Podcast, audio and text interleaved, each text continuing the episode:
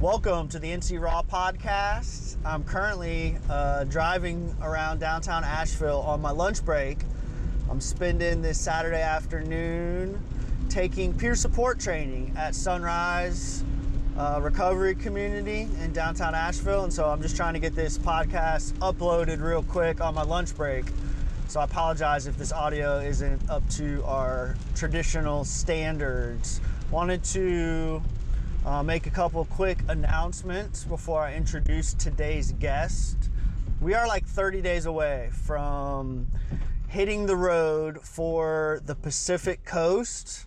Myself, Caleb McCoy, and Caitlin McCoy are um, taking on a new adventure over the summer.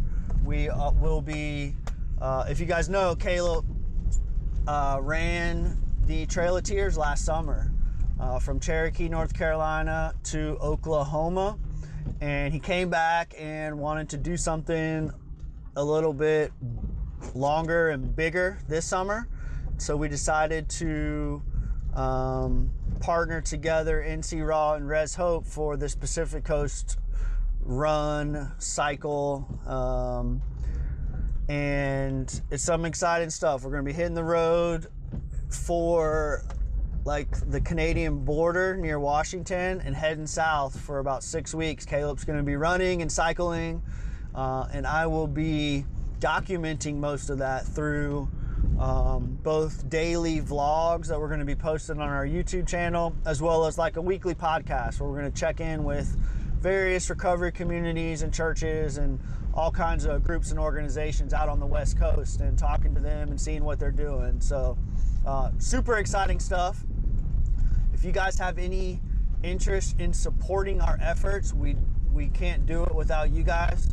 Um, we do. We're to need some support. So if that's something that you might be interested in, go ahead and contact Caleb through Facebook, or you can get a hold of myself, um, Facebook or Twitter and Instagram at NC Raw Steve is the handle.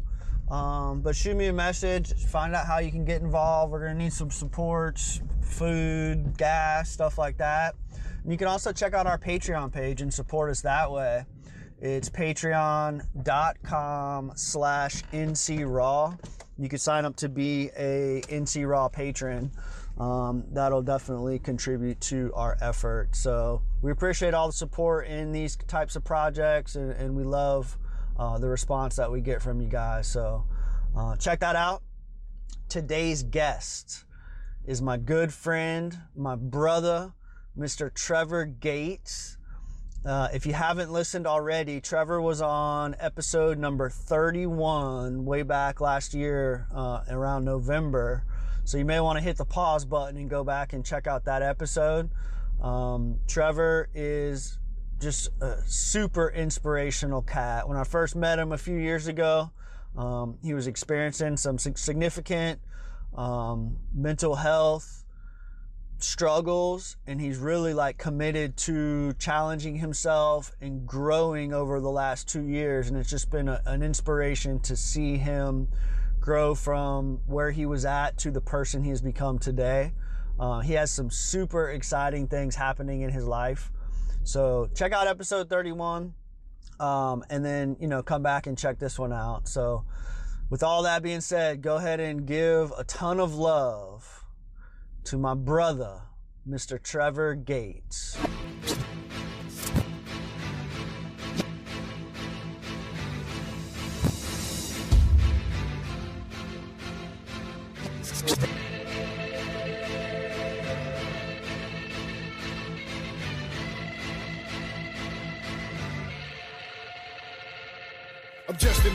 Individual, living a miracle, standing indivisible, connected to God in my physical. Essence of my spiritual presence is visible, totally leaving you unaware of my mental subliminal. Used to be a criminal, living so minimal, but things have changed in my life. is going through different intervals. Finding that balance is significantly difficult. Timing is everything, so my timing is critical. Rhyming is literal, the unforgettable. That's why I stand before you impeccably, so presentable. I give respect to you, know that I am respectable. I've always wanted acceptance is that acceptable? I give the rival, expected to be exceptional. And I'm a grown man, handle business like a professional. I am incredible, the unconventional. And you stopping me from chasing my dreams is unpreventable.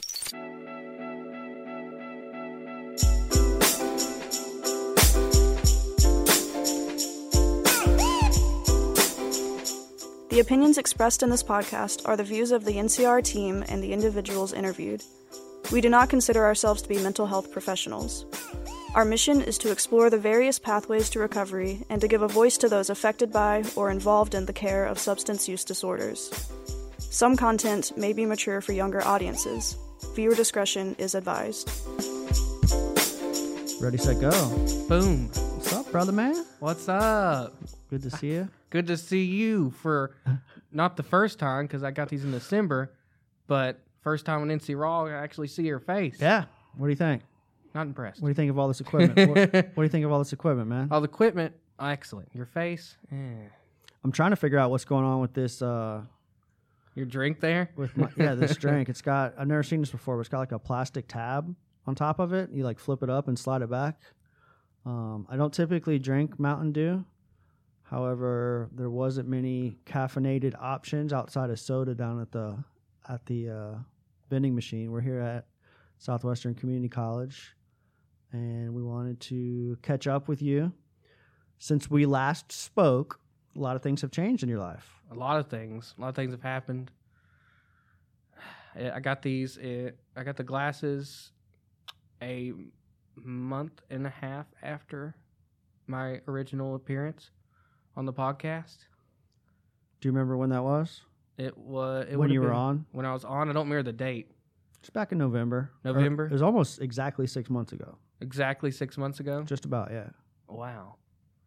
Just about exactly six months ago. Um, I went back to look at the date or the episode number because there was some confusion as to what it was. But um, so you got like a lot of things have changed in your life. So you got some really like wonderful opportunities on the horizon. Mm-hmm. You've been super involved in various um, organizations and various community based stuff. Uh, and you got a big day coming up I do. on Tuesday, is it? When, Saturday. Saturday. This the co- 18th. Next. Saturday. Next Saturday. So, like a week from this weekend. It's pretty big. What's pretty happening? emotional. Well, it's my first college graduation. First of many. First of many. Uh huh. because I'm not stopping here. Something's, I don't know, the universe is telling me to take it as far as I can take it, which would be a doctorate. Um, but this is, this is the big one. This is um, because it's the first one. It's, I proved I could do it to the people who said I couldn't, and especially to my own thoughts that said I couldn't Yeah. um, that's the big thing is it just feels like it's it's a like at the pinning ceremony the theme was mountaintop experience i feel like it's it's one huge mountain Mm-hmm. finally at the top of time to go climb some more Yeah. Well, I, I know firsthand that you've worked really hard on on this, and there were many people um, who told you you could never get to this point in your life, right? definitely Um, for anybody that's listening, this is my good friend Trevor Gates, and he was on the podcast in November. So if you're listening or watching, you might want to like hit the pause button, go back go back, and kind of get the uh, baseline story for what a lot of the references that we may or may not may or may not make today uh, may make sense. So you might want to check that out first, or just keep on listening and go back to it at a later time. it all Um, makes sense Yeah. So like when you were first here, you were in the middle of doing some fundraising. I think that's a good place to kind of set this up and kind of Okay. start from. mm-hmm Um, and then we'll kind of get into some of the other stuff. So like you were here because you were doing some fundraising to raise money for these right here uh, what's that? These are called eSight, eSight eyewear. They're electronic glasses um, designed to give the visually impaired and legally blind their sight back. Okay. And How much money did you raise? I raised, we raised, excuse me, it, it was a community effort. It was Um, we raised six thousand five hundred dollars. okay. prior to taking ownership of those things, what was your vision like? I um, could not see. I was um, blind, um, legally blind. I was not able to make out people, places, or things. I can only see light and shadow, a little bit of color. If I lift these up, everything in here that I can, all this amazing equipment, and you will disappear. And it, I was cane dependent, am cane dependent, because unfortunately these um, aren't advanced to the point where they completely give me back the freedom of uh, sight. But even what they do give is in, an incredible amount of freedom. Mm-hmm. Let's talk about what your life was like before you had those. Okay. Before you had the glasses, have you always been visually impaired? Have you always has it always been consistent? Was it something that progressively got worse? It progressively got worse um, over time. Um, when I was young, they I did have vision problems, but it appeared to just be you know normal vision problems. You know, kids you know not seeing well, not able to see the board, so you go and get a prescription, you get some glasses. I had astigmatism. Um, they're like, okay, well, your vision's not great, so we're gonna give you glasses. But I complained for years, years that the that they didn't work, that the glasses didn't work. And my parents thought because it's kind of typical for kids to not li- not want to wear glasses because our society paints people glasses as not being um, cool or attractive or whatever, and kids will go out of their way not to have to wear glasses to not be seen as uh, a, a geek or whatever. And that's what everybody thought because I just complained so much. But it was, in the core of it, it was truth. Like there was some of that going on too because, you know, I was a, a kid. But the core of it was that they really never helped me. Never once did I get a pair of glasses from the time I think I got my first pair of glasses when I was around nine. Um, from nine to um, 22 uh, years old, I never had a pair of glasses where I said, wow, I didn't know that, that you can see individual leaves on trees. Because I've heard other people say that about when they got their glasses. Like, "No, I still can't see that. Still can't see the board. Um, and it got progressively worse. Um, it started to actually actively deteriorate. They discovered when I was about 17, but I was still going to the doctor regularly, and it wasn't noticeable yet. Like with the with the frequent checkups, it didn't seem like there was a problem. So they didn't, they didn't catch it They didn't recognize exactly. that it was deteriorating Yeah. It- because it, was up until that point it was pretty gradual. Mm-hmm. Pretty gradual. Mhm. Pretty um, consi- consistent. It wasn't drastic, but because of life reasons, um, I didn't go to the eye doctor again after high school for like four years. So I didn't go back until I was um, uh, 21, 22. And in that four, four and a half year period, uh, when I went back to the eye doctors, they said, "Well, we discovered your division, your division, your vision has deteriorated rapidly. Like you went, because in that time, I went from, and it's hard to explain. It's uh, unless you see through my eyes, it, it would. It's hard to give you an exact picture of what I was dealing with, but I'll do my best. Um, I'd went from being able to even though everything was blurry and people's faces weren't recognizable until they were very close. I went from being able to walk around safely enough where I could miss the walls and miss and not not feel in danger. Not fall on your face or trip on a curb. Exactly. You could navigate campus or navigate around where you needed to. Exactly. I could I could survive. Like if we got into a big city where there's a lot of um, street crossing, probably would need need some help even back then. But it got to the point where that went away. Uh, my uh, confidence went away because my vision got worse and um, things it, getting around, navigating even the environments I knew became dangerous and it became really terrifying. I wouldn't even go on stairs. I hated elevators, but I couldn't see to walk downstairs. So so I just went with the elevator. Um Can you put your finger on the moment where you kind of realize that I haven't been to the eye doctor in three or four years and something's definitely going on? Is there like a recognizable moment or what led up to you really making an effort to go back? Um. Well, I would say it was like a month's worth of um, me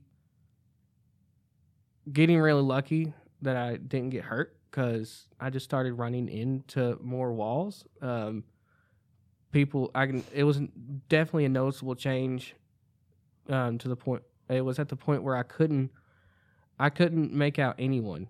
Um, at first, you know, I could still see their silhouette, but I couldn't I couldn't tell what skin color they were. I couldn't tell um, if they were looking at me, if unless they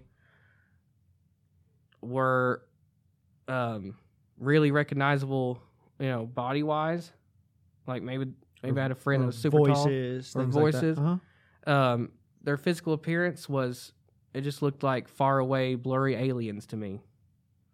And I just started running into more stuff. I started being more terrified going downstairs because I couldn't tell where one step began and the other one ended. If that makes sense. all of this while you had been enrolled and taking classes right Mhm. for like two years Two years. in the classroom having to navigate around a college campus I was. It, it was right in the middle of probably a very in, intense. It, no, it definitely was. It was one of the most intense semesters I'd had um, up to that point, and it. And I didn't. I didn't tell anyone uh, for a while that I was having more problems because I didn't know how to say. The environment around me that I used to be able to um, easily navigate has gotten really hard to see, and I'm scared to go downstairs. I didn't know how to tell people that. So was it were you afraid to tell people that or you Yeah. just didn't necessarily know how to like articulate it it was a little bit of both. I didn't know how to describe what was going on because it was like I was in an in between stage of being able to see and not. Like, I could still see a whole lot better than I can now. you Um, could see light you could see silhouettes silhouettes, of people. Uh-huh. but nothing I could see made sense. If that makes you, you get what I'm mm-hmm. saying? Visually, the information I was getting didn't make sense. I didn't I didn't know whether to stop at this blurry object or keep going. I couldn't tell if it was just something there was no kind of cues to Exactly. like let you know what was going on in your environment exactly and a chair turned into just a a blurry blob that I couldn't tell if I should miss or not. Um, what about your grades man they started to suffer. Uh, you noticed it in your in your work or your that probably the amount of effort that you're having to yeah it took me a lot it took me a lot longer luckily i already had support in place for my visual problems i already had Mhm. so i it wasn't like i fail you know it, it wasn't it wasn't a plummet down because i already had supports in place i was kind of lucky had a little bit of a safety net to where my grade i didn't go from a's to c's um, my work got um, the quality of work I was able to do um, suffered because I was I didn't have the level of ability that I did before, so I had to really quickly learn to adjust, and it took things took longer. Um, I had to start. Um, I knew I needed to learn how to use screen readers because I can no longer rely on um, my eyes to edit, and a couple. I turned in a couple assignments that had some funny typos in them that I would have caught if I could see it to Lori, and like, okay, this is getting it's getting a little hard. Uh, but it wasn't a a major problem because of the sports I already had in place. Yeah. What was the defining moment that made you go in? Made me go into the doctor. Mm-hmm. Um, I could no longer at all see my see my mother's face anymore, Yeah. and video games and stuff I loved that were visual based was out of the question. I couldn't use my cell phone anymore, um, like I was used to. Like I already kind of knew um, how to get to some of the settings that I didn't use at first because they were for more for people that had more of a problem visually, but I knew how to get to them. So I had people help me turn those on, turn those on, and I just like made do until I knew what was happening. Yeah. But I didn't.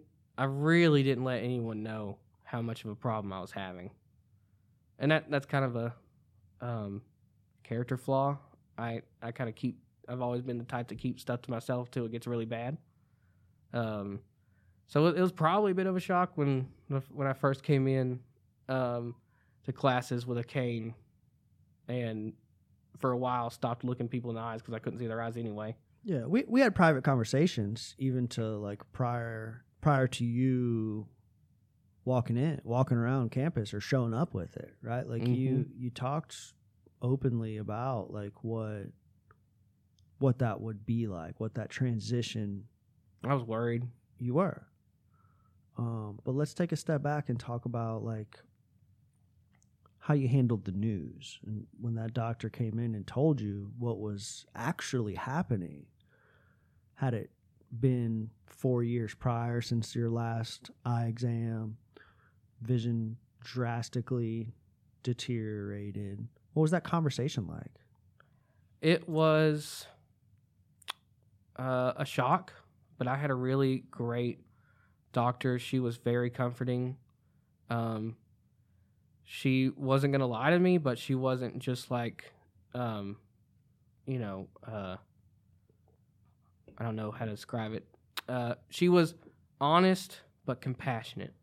She wasn't just brutally honest, like, "Oh, you're out of luck, kid. You're going blind." She it was honesty with compassion, and it was hard. Uh, my grandmother was the only one um, there with me. Um, she came. She came in. They did all these tests uh, on me, and mean, there was a period where you were going to like traveling to like Durham. Mm, that was after the the Yeah, initial. Uh huh. Um, yeah, I went went to so many um, specialists and the people. I went to Duke University to you to see their specialist for tests. No one could tell me why that, and that started with that first doctor, because I asked her, "Why is this happening?" And she said, "Honestly, we don't know yet. We only thing we know is your vision is noticeably extremely worse, and we believe it's still actively deteriorating. I got quiet for a minute, and which I can tell she's she's used to having to um, navigate those type of hard conversations with people because she just let me soak it in, and she stayed right there and let the silence be there for a second, and then I just asked her, I said, "Am I going blind?" What was her answer? She said, I cannot give you a yes or no. Because I don't know. But it doesn't look good. And it was really quiet. It felt like it's one of those moments that felt like it was longer than it was. Time freezes. Yeah, time froze. Like I knew there was a problem. I That's why you went. that's why I went. I knew there was a mm-hmm. problem. I knew I had vision problems my whole life. And but this was the first time someone said, "Okay, there's a problem. It's not just, oh, you just have bad vision. Let's find some new glasses." And when you asked her, her response wasn't no either. It wasn't no, Mhm. it wasn't yes. It was I cannot give you an answer. And that's that hit me like, oh, there's going to be a lot of a lot of searching to do then. And then it started. Um, they sent me all around um, North Carolina. Uh, talked about sending me further, but that wouldn't come to pass because eventually the doctors figured um, the core of what was happening out. But I went to multiple got multiple uh, different tests um, in Asheville, um, here, in uh, Durham, all across the state. Um, went some of the, the best specialists. Uh, you know, all the doc other people I saw said yes, they're the best. You know, if there's something they can figure out, they're the one that ones that can figure it out. And most of them though said the exact same thing. Your vision's deteriorating. We don't know why. I heard that probably from five different specialists. And finally, they'd come to realize that the problem did not lie in my eyeballs themselves. Because all the tests said that, you know, the actual um, organs were healthy and okay. I still had that stigmatism, but nothing was explaining why I couldn't see until they realized that um, the problem lied in my optic nerve.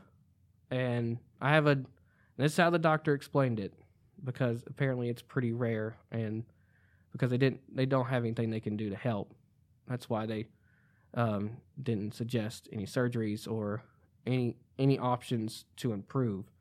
But the doctor explained it to be a genetic variant to the macular generation. So it wasn't the macular degeneration, but it acted similar. And it was worsened because when I was born, my optic nerve was underdeveloped. And that underdevelopment sped up my um, me losing my vision like 20, 30, 40 years. They said if, if this one if it if you would have been um, a little luckier and your optic nerve would have been fully developed from birth, you probably wouldn't have lost your vision to this point until you're like 40s, 50s, you know, 60s, or my upper years. But that underdevelopment sped up this genetic disease, and I lost it at 20 in my 20s. Yeah. Leading up to all of this stuff that's happening, um, you know, because it it was just one of those things where like you kind of had you had some concerns. You went to the doctor and you got some pretty, you know, devastating news, right? Mm-hmm. Something. It's like one of those things where you like you know something's wrong. It could be that, and they kind of gave you. They didn't give you the best. They didn't give you the news you were looking for, mm-hmm. right? They didn't give me an answer. They didn't give you answers. It's one of those things where you want to like, you want to know why. You want to know if, um, if it's repairable, if there's something that can be done. And but leading up to that like in your life prior to all this coming down at one time you had been doing a lot of personal work. A lot. You had done a lot of work on yourself right? Mm-hmm. So i guess what i want to know is like how did you how did you respond to this news? Like what did you do? What action did you take? How did you how did you cope with receiving that type of news well, um, I was fortunate. Like like you said, I spent years prior to that news working on myself. I had um, got myself through um, a long long stint with suicidal ideation. Um, I just been doing a lot, a lot of good stuff for myself, for my mental health, physical health. Um, I was at a really good place, so it hit me. Um, more like a punch in the face rather than a nuclear bomb, which it would have been the lat the latter if it would have been um, two two year two and a half years late uh, earlier. Um, I doubled up double up doubled up on my coping skills. I started going to more groups, as you know. Um, I reached out to my friends more.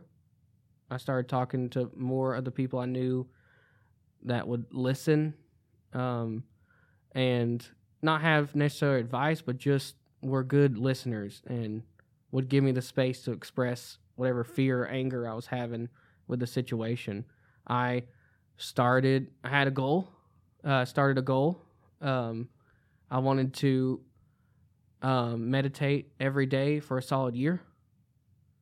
Uh, I was already um, on that, but as you know, because you're giggling, some shenanigans happened.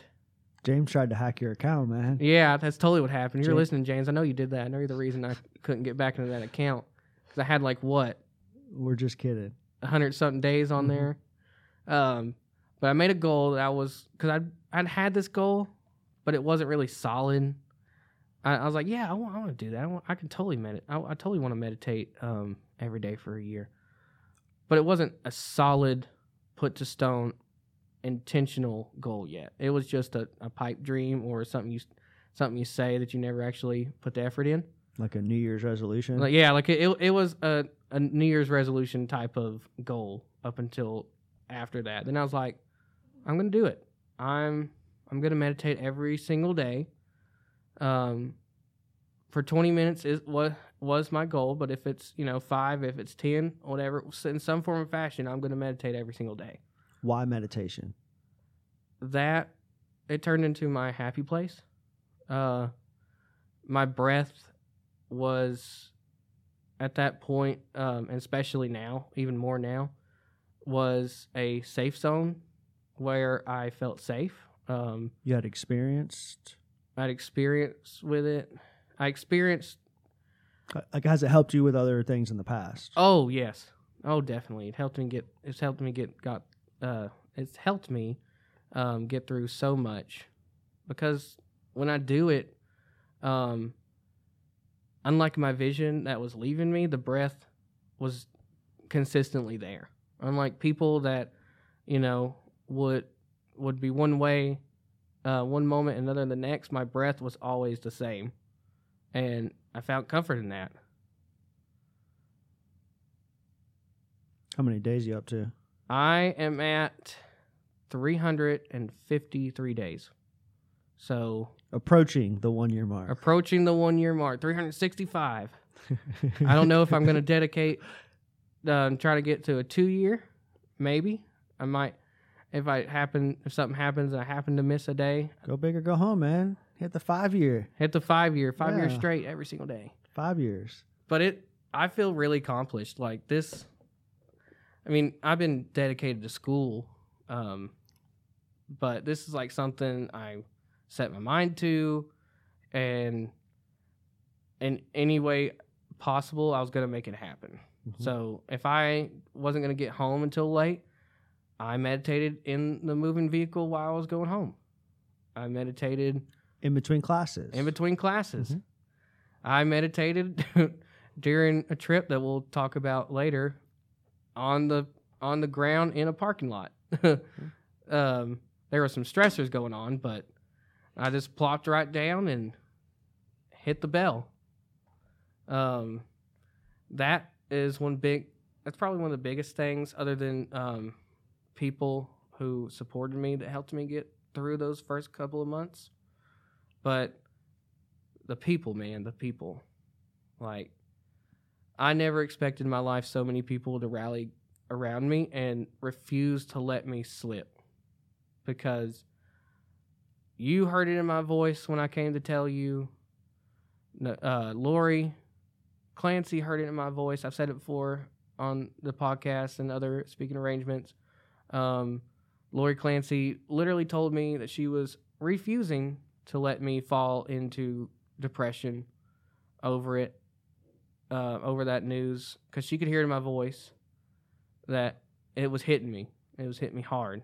And people did that. People checked up on me. They didn't let me just, you know, they didn't let me isolate. They didn't let me um, fall into it, you know. that's a big difference from like what your prior experience had been is that like all of that effort all of that work that you had done you had created an environment right you had created an environment around you that was conducive to people who were willing to who weren't going to let you fail who weren't going to let you fall back into old thinking patterns who were going to support you through whatever kind of news that the doctor had for you right? Mm-hmm. because you had done all that work for the last two or three years um, you had established the skills and established the um, meditation practice prior. You had uh, healthy connections all around you. People who cared about you, people who loved you, so that when this thing, when this news broke, you had a skill set to turn to, Mm-hmm. right? It it was a skill set, a safety net. Like they they um, were encouraging me to sit with it, to work through it, but they refused to let me get um, consumed by it because I'd done that. That had been a result of my mental health conditions um, in the past, as I would get consumed by whatever was going on, and everything else in my life would suffer, like my grades, like relationships. But this time, it was completely different. Yeah. So you got the news. Yep. You set a goal to meditate every day for a year. And you began to talk to the people who were important to you, right? You got you could talk to um, the people who were involved in your life. What was the next step? Like, what did you have to do? What? I had to adjust. Mhm. Um, I needed resources. I didn't know how to live life as a blind man, I guess. Uh, I was visually impaired, but there's a real difference when, see, this is a, the thing that a lot of people don't understand. It's not one or the other, one side of the coin or other. You can either can see or can't. It's a spectrum. It's some people can see, but what they can see doesn't make sense, so they still need support visually. For me, I could see, but everything was just distorted and There's no ability to process what. there's no ability seeing. to Mhm. process. Exactly. So I had I had to learn how to let go of any attachment I had with this with the visual sense. I'll tell you though, like one thing that you I noticed throughout this is that you like would blow my mind in um, your ability to recognize voices. Oh yeah. Right. And that we, got we would crazy. it crazy, crazy. Like we would meet somebody one time, right? mm-hmm. then- Alex. And then out. two or three years later, like briefly meet somebody one time, and then two or three years later, that person would walk up to us and you knew who it was instantly. If if not instantly, just a couple of sentences and I had it. Yeah. Like immediately recognize the dude's voice. And I was sta- me, I think James might have been there too. I, I was standing there. I was just like, holy cow. Like uh, we had such a, um, we had such like a brief interaction with this person the first time, Mm-hmm. two or three years prior, that like me seeing him and hearing him talk, it took me, my brain a second to go back and remember who it was. And you couldn't see him. And you you were like, What's up, Alex? What's going on, dude? Right? Yeah, it was re- it was really quick, and I was surprised. I was like, "Whoa, how did I?" Um, it, it was a thought like, "Whoa, how did I know who that was so fast?" But you did that multiple times. It wasn't that's just the one circumstance that I think about, but you did that multiple times over the years. Um, what kind of resources? How did you how did you seek out resources or what how did you find what you needed to be able to function with this this news that you were given? Uh, well, I didn't know where to turn. You know, I didn't even know where uh, people got their canes. Um, I I just you know seen them on TV. You've seen you seen people people with them at least once or twice in your life. I didn't know where to start, so I reached out. See, that's that's another thing, and some people might not recognize how much of a coping skill being able to actually reach out and ask for help is that that's a, such a major change for um for me because in the past I would refuse to ask for help because I felt like it made me weak. But once I released that, I was able to ask for help. How did you learn how to do that? What taught you that that was okay? Meditation, people who were um, focused on healing and growth. So growth based um, coping skills got me to that point, to where I learned it's okay to need people. It's okay to need to not know everything. It's okay not to be perfect. Self acceptance helped me get there. So many things, so many different factors. All the work, all the the self uh, work that I did. Yeah. So I was perfectly comfortable at this point with asking for help. Especially one thing that really got me there was um, needing the support in school at SEC. If SEC really got me accustomed to advocating for myself and you, had learned over the years how to advocate for yourself. how to ask for help, how to Mhm. how to find if somebody didn't know, I knew how to There how to ask somebody on this campus that could that could help. answer your question. Yeah. and that helped me here. And I knew someone, my buddy um, Clayton Ammons. Uh, shout out if you get to listen to this. I'm going to make you listen to it. Um, uh, he he's vision impaired. He was already cane dependent. Um, he has about five percent of his vision. I have about ten. Um, I haven't got re- rechecked. I don't know if that's changed, but um, I So- reached out to him. He was somebody who you had previously known Mm-hmm. from SEC. SEC from school. Mm-hmm. Um, and so you hit him up. Yeah, I hit him up. We di- we weren't super close yet. We had had interactions. Uh, at one point, we had discussed uh, forming a band. It was like a passing conversation, and it was. At one point, I walked up to him. Um, I, I'd not talked to him before, but I walked up to him outside. He was getting in um, his taxi that would later be our taxi because of his help. Um, and I said, "Yo, dude, what's up? My name's Trevor. Um, I noticed that you have visual problems too. Uh, I also have um, problems with my vision, and not to the point you do. I'm not cane dependent yet. Ha ha ha! I, I laughed. Um, That was the first time y'all talked. that was the first time I talked. I just I just wanted to talk to him. I never I hadn't met some I hadn't met someone who had severe vision problems like I did. Um, his was worse at the time, still is. Uh, you know, ten percent versus five, but I I just he seemed really cool. He always had really colorful hair, so I was like, I'm going to talk to this guy. This guy seems like someone I need to know, and wow, was I right? Yeah, and that's the thing about it though is that like the Trevor Gates that I met in twenty late 2015 or early 2016 wouldn't have even approached somebody. I would would not have.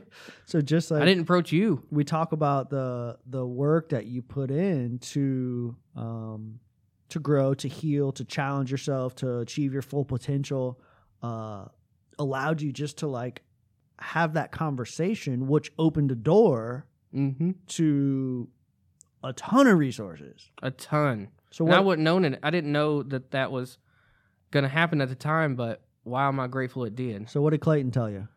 Well, whenever I found out the news, I started thinking, who who can I turn to? Who would know who I need to talk to to find resources for um, legally blind individuals, people with visual impairments?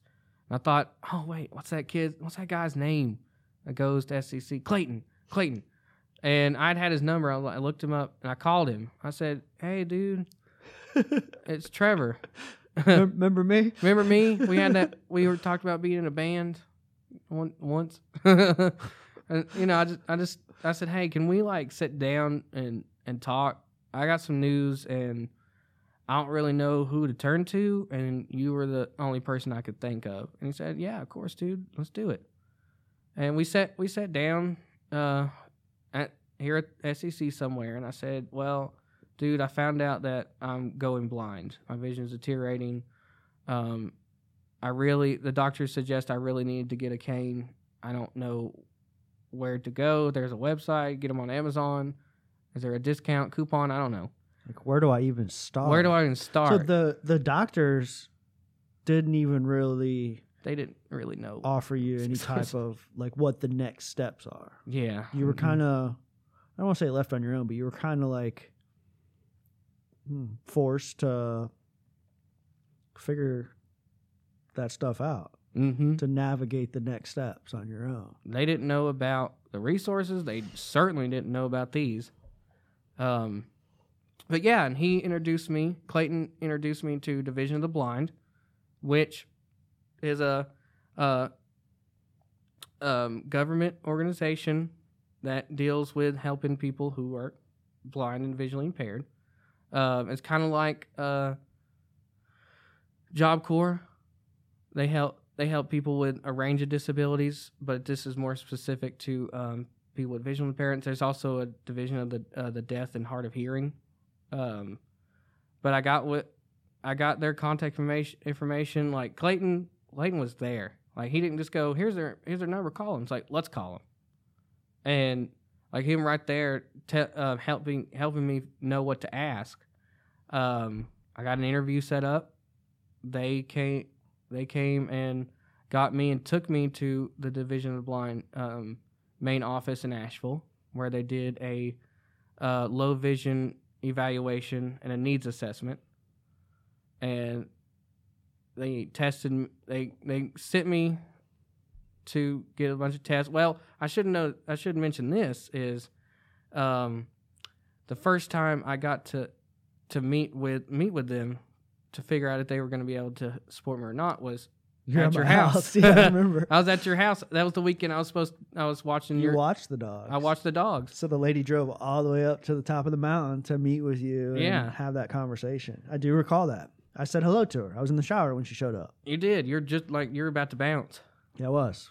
And so she sat with me. She explained, you know, what they what they did, what their um, uh, mission was, what her job was. She's her her name is Tara. She's a um, a case counselor for Division of the Blind, and she got came to get all the paperwork set up and got the first um, low vision evaluation set up. Got helped guide me through everything that I needed to figure out. And when the low vision evaluation came, they tested me for, you know, um, for them for themselves for themselves, so they knew, knew what uh, resource they needed to open up, and they also went went and um, got me some more tests with uh, eye doctors, just so they could. I needed a more thir- a thorough um, evaluation, and they learned that um, I was, in fact, legally blind. So, w- with their testing and their really thorough um, procedures, I was finally officially um, pronounced legally blind. And everything just started from there. They got me a cane, trained me with it. It took a while to get used to it. They got me technology to help me in school, assistive technology, like magnifiers, handheld um, digital magnifiers, uh, screen readers. At the time, I was still a, uh, kind of able to use screen readers plus um, magnif- advanced magnification software. Uh, they got they got my as you call them my blue blockers, um, light sensitivity glasses, stronger than regular sunglasses because um, vision, vision deterioration, the sun are best friends. They like to hang Yeah. out and get into trouble. And oh my goodness, the sun can really hurt when you have light sensitivity. Um, and it, it was it was really great. It was right when I needed it, and they had so much they had so much more resources than I even initially thought. I even I had trouble with transportation. Um, on top of you know losing my vision, I was, I was starting to have trouble with transportation, and for a longest time, my transportation was my family, but I wanted um, a little more a little more freedom and to relieve the burden of having to, to be the ones the sole ones to get me places and to get me home. My dad was starting a job that um, didn't allow him to be as available. Um, so they also set me up with a local taxi company that they paid for. And it was the same one that Clayton used, so we got to spend more time together that way and in the taxi rides back and forth. Um, and yeah, it's just so so much um, valuable and resources I didn't even think I could get help with. Definitely easing that transition, right? Oh, So so, much. The initial the initial fear, the initial um, stress and kind of worry that you turn to you know your meditation practice for and you really like kind of leaned into like this somewhat devastating news you know wasn't what you were looking for um turned into just something so amazing where all these individuals were s- wanting to support you wanting to help you wanting to lift you up wanting to connect you and provide you with resources had you had not reached out to all these individuals, who knows what would have happened, right? Who knows? Like Clayton connecting you with the Division of the Blind, um, which led to all of those tools All these tools. Oh my goodness. that allowed you to um, be successful in school, right? And, Mhm. and to really like And in life. and yeah, yeah, yeah, absolutely. Um, but then you, at the same time, like as all this was happening, it wasn't long before eVision came into the picture, Mm-hmm. right? Oh, eSight. eSight. Mm-hmm. My apologies, eSight. eVision is a thing. Gotcha. We don't want to get them confused. Yeah. It wasn't long before eSight came into the into the picture, right? And so like yeah. you kind of like you you you coped with the bad news Mm-hmm. Right. And was perfectly prepared to live Mhm. without seeing anyone ever again. you immediately started um learning to to live with your circumstances. You immediately started to um engage in your meditation practice. You immediately started connecting to resources. And then what do you know? Like it's kind of like one of those things where like okay these are the cards that i'm dealt. And when you can really just like authentically accept your circumstances somewhere along the road down the road something wonderful happens. The universe rearranges itself. the universe rearranges itself. So how did you get connected with this evision thing? Like what happened? And then what was your like what was your initial response? How, once you like figured out what was like potentially on the horizon for you what what what was next you know? Right. Uh well, I had heard about them a year uh prior to um actually getting them. A friend just like mentioned that there was these electronic glasses um but they were made in Canada and they were like $15,000 and I was like that'll like that'll happen. yeah I'll I'll I'll chomp this arm off and get a gold one before that happens. Um, so that was that that that was just something I blew off. Like, psh, yeah, okay. Um, didn't never had another thought about it afterwards because I'd never heard anyone else mention it. Um, but then because of um my self care practices, going to refuge recovery groups. We met Mr.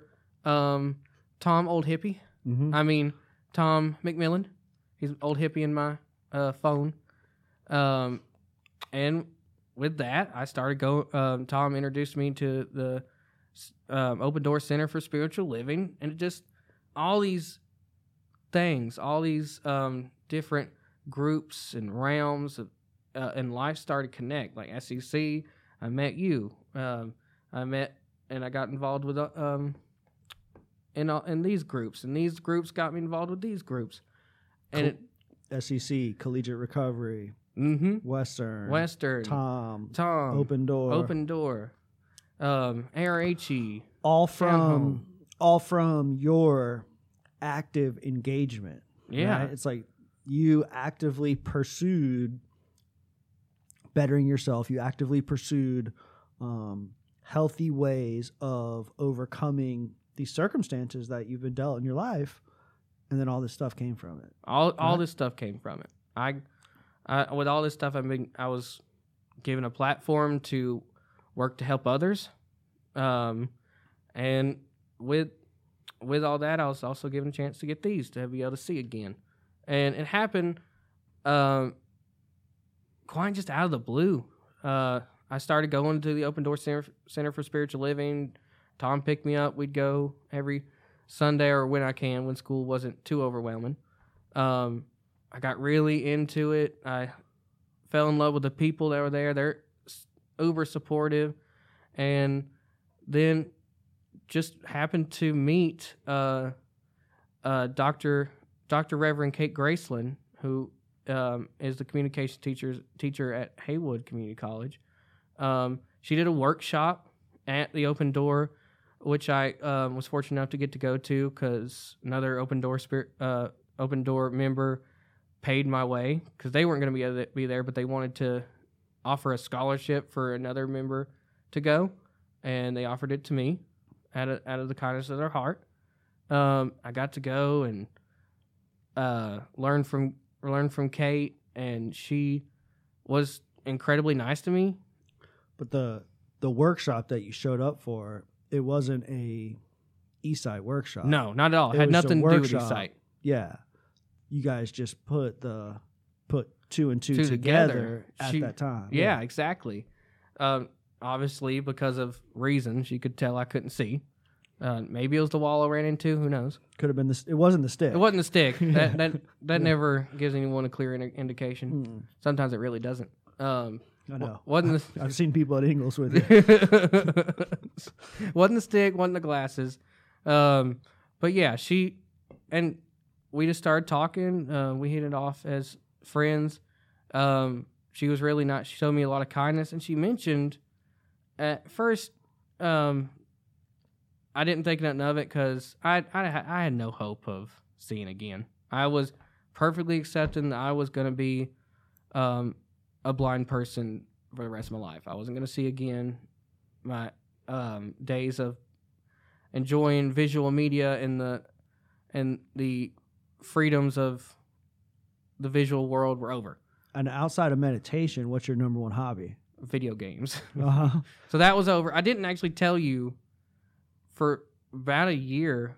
I told you around the time I was starting to get I- eSight, but I had I again it was another case of me not wanting people to worry about me because I knew if I started telling people I could no longer play video games, they would get really worried. Because That, that, that would be a significant red flag for everybody in your immediate circle. yeah, so I kept that to myself. Mhm. I still talked about video games like I was still playing them, even though And you'd get as close and as close as you could. close and close as I could, and Mhm. it, it went to the point of I wasn't able to do it anymore. Um, but I um, we talked to to Kate, and she came to Open Door um, after that um, initial meeting, and I had- I didn't I, like I said didn't have no no hope. Um, so I was like, oh, okay, yeah, I would love to um, talk to your friend. And it was a couple weeks later, but she came back to Open Door and mentioned it again. So it wasn't just something in passing at this point. It was something um, that was serious. It was brought up more than once. So you know how the universe works. That means it was it was set in motion. And I said, yeah, I I'd be totally willing to meet with with your friend. Her friend was uh, Dr. Mary Sedgwick, who um, was an eSight user herself, had her eSight for about a year, and is a total. Um, can I say the a, the a word? You say anything you want, man. Total fucking badass. I'm gonna I'm gonna say that just brutally. She's awesome. If you're listening, uh, Mary, I love you. Thank you. Um, she was so supportive. She um, worked worked for eSight doing evaluations um, and whatnot. And what was awesome is Kate told me this, and then it happened, of course, is they do eSight uh, evaluations for free, and they came to me. She came to me. Um, she came to Open Door after the service, and everybody left. Um, I got to try them on, and it was amazing. I did not know what I was getting into. Yeah, so the very first time that you put those glasses on was during a demo, A demo, a test of the of them, hmm evaluation. an evaluation, and there's an actual video of that, right? There's a video of you putting them on for the very first time. there is. How do you know how they can find it? Do they just uh, YouTube Trevor Gates eSight? They can. I think they can do that. It'll, or they can also go to um, uh, my Facebook, Twitter, or Instagram, and there's a link to my um, excuse me, fundraising page that has the video Okay. on it, and you can also read my story. Just for anybody who would like to see that, that initial response. Mhm. We played it last time you were on. I guess you could go back to episode 31 and see on it. YouTube of NC Raw and see it because I did play the video last time. Well, Okay, I wasn't prepared to do that this time, but carry on, my friend. I will. It's all good. They'll they'll they'll see it eventually. Um, Well, But- let's talk about it. What was your? You put those things on. it it was almost instant. It it, went from unrecognizable nothingness to whoosh. The world was right there, and I could see Kate was the first face I had seen in so so many years. Like not just I not only could I tell she was there, but I could see her. Like I could I could see her eye color. I could see her facial detail details. I wasn't able to see eye color You're zooming in on my face right now, aren't ever. you? I am. I was zooming in. I no legit. I don't think I've ever had the ability to see people's eye color. I've never been able to see that well. Truly, since you like you were a young. kid. Truly. yeah. Like that's I've never been able to see that detailed. But until you put those things on, you didn't realize that that was something that people with normal vision. That's something that we like. Uh, don't even like recognize or that you did, you weren't aware that it was such uh such a difference Yeah. in what what life was like as a young man. Like I, I knew people had eye color. People Mhm. go, what, what color's your eyes? Blue, red, whatever. Um, uh, so obviously I knew people could see other people's eye color, but I couldn't. I couldn't. It was always awkward when, you know, a girl would ask, well, "How what do you think of my eyes?" I'm like, "They're beautiful. Uh. What, what, what color are they?" Mm. mm. Mm-hmm. I could I couldn't tell. Um, so I did I had no no framework of what that was like to be able to see that much detail of a person's face. But it was a shock. I could see her perfectly. I could see a Mountain Dew bottle 10 feet away from me. There was actually a Mountain Dew- Dew bottle in the room, probably about 10 feet, and I was able to zoom in. Like, I can zoom in right now and I see that TV up there. I can see outside the window over there.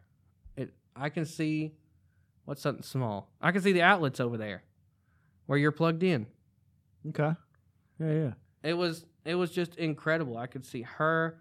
I could then look at my phone and actually see it without using a screen reader. If anyone's ever seen me with my phone, no, I can't see it. I'm using a screen reader if I don't have these on. Mhm. Um, and it was just it was mind blowing. I teared up. Like you can hear me in the video tearing up because um, I think the question that Mary asked me was, "What does this mean for you?" That now now that you know that these work, I was like, and I said, "I'll." There's a chance I can see my mother's face again, which was huge. It was absolutely huge. And after that, we went up, we did a little little, little test with um uh you know the the letters on the cards and I read and I, then I went and read from a book. She had a book that had um, transitioning fonts and one was uh, meant to be the size of fine print and I was able to read each one of them and as they increasingly got smaller Including the fine print. including the fine print. I was able to zoom in and read it perfectly. I was able to change the contrast um, to where it was even easier to read. I went outside and I was able to see the beautiful North Carolina mountains that I love. Um, I was able to see the, the colors of the trees. I was definitely able to see that you can you can recognize separate leaves on the trees Mm-hmm. um, I was able to zoom in, see a bug. It was, it was just, it was incredible. And Mary asked asked me, "Do you want to own uh, own a pair of these glasses?" And I said, "Yes, I need these glasses." So, right at right after that day, it started up fast and quick. eSight was very supportive. Of course, um, I was not going to be able to fork out six thousand. Actually, actually, at the time, it was supposed to be um, priced at around eight thousand, um, eight thousand five hundred. What was the original price? But I got um, very fortunate um, towards the end, which I'll mention here later. Um, so I needed their help to fundraise, and they had a whole um, program where they helped guide me through the fundraising process. They helped me put together my fundraising page that a lot of y'all donated to. Um, and it was it it was a very smooth process that I really would have struggled with if they wouldn't have um, supported me through that. And once once I had everything together, it it took off.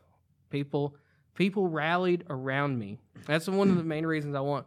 Um, I was excited to come back on because um, I know there's quite a few of your listeners who are direct reason um, in work the in me being able to see your face here today and everybody else's in my life. And I wanted to say thank y'all so much. Um, my mom thanks you.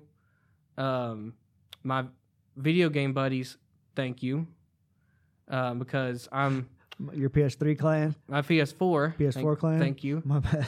Um, P- PS4 clan, my squad. Your squad. That's what that's what we that's what you call a video game group of video game nerds is a squad. Um, I'm back online and destroying um, people in the digital world, making twelve year olds rage quit.